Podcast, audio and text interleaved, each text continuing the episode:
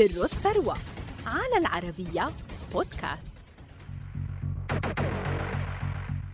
مات زوجها وسجن ابنها ومات الآخر بعد أن اتهم باضطرابات عقلية ثم تعرضت شركتها لانتكاسات كبرى لكنها وقفت أمام ذلك كله وحافظت على مكانة مالية مرموقة في سوق الخرسانة والحديد في هونغ كونغ. كونغ سيو هينغ هي واحدة من أكثر النساء ثراء في آسيا كما أن عائلتها بين الأغنى في هونغ كونغ مع ثروة طائلة تقدر بأربعة عشر مليارا وثمانمائة مليون دولار فما سر هذه الثروة؟ ولدت كونغ سيو هينغ في الصين عام 1929 ثم انتقلت إلى هونغ كونغ في عام 1947 حيث لم تكن حياتها جزءا من الحديث العام في المدينة هناك وعندما كانت في العشرين تزوجت من كوك تاك سينغ الذي كان قد انتقل مع أسرته إلى هونغ كونغ بعد أحداث الحرب العالمية الثانية. في عام 1969 شارك كوك كلا من فونغ كينغ هاي ولي شاو كي في تأسيس شركة سان هونغ كاي لبناء العقارات والمساكن. تزامن ذلك مع رغبة الحكومة ببناء مدن جديدة فسجلت الشركة نجاحات عديدة بقيادة رئيس مجلس إدارتها كوك فبنى العقارات الفاخرة والمكاتب عالية الجودة وتمكن من تحقيق ثروة تزيد على مليار دولار وبات من أغنى شخصيات هونغ كونغ. في عام 1990 توفي كوك عن عمر يناهز التسعة والسبعين عاما بسبب قصور في القلب ليترك إرثا كبيرا لأسرته التي ضمت السيدة كونغ وثلاثة أبناء وثلاث بنات.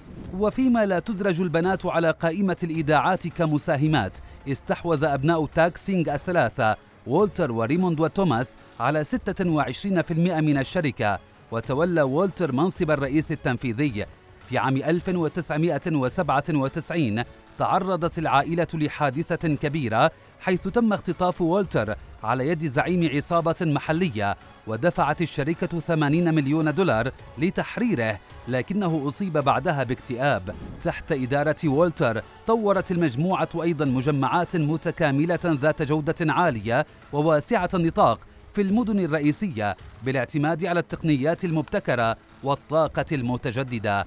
بعد 18 عاما من ترأسه لمجلس الإدارة أبعد وولتر عن منصبه ومنح منصب المدير غير التنفيذي لإصابته باضطرابات عقلية كما ذكرت أسرته. وتولت كونغ رئاسة مجلس إدارة الشركة.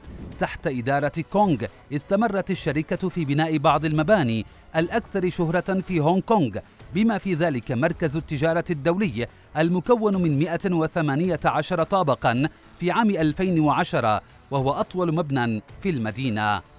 بقيت كونغ تشرف على أعمال الشركة لكنها تخلت عن منصب مجلس الإدارة في ديسمبر 2011 حيث تولاه توماس وريموند خلال السنوات اللاحقة مرت كونغ بانتكاسات جديدة. ففي عام 2012 حوكم ولداها توماس وريموند بتهمة الرشوة وقضى توماس خمس سنوات في السجن كما توفي وولتر في عام 2018 بعد إصابته بجلطة دماغية. اليوم سان هونغ كاي بروبرتيز أكبر مطور عقارات في هونغ كونغ فيما تسيطر كونغ على نحو 41 و53 من 100% من أسهم الشركة ما يجعلها أكبر مساهم في الشركة.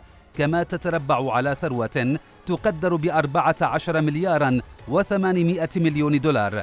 لكن ما مرت به يجعلها اليوم تبدو كسيدة بنيت من ذات الخرسانة والحديد اللذين نمت منهما ثروتها الطائلة.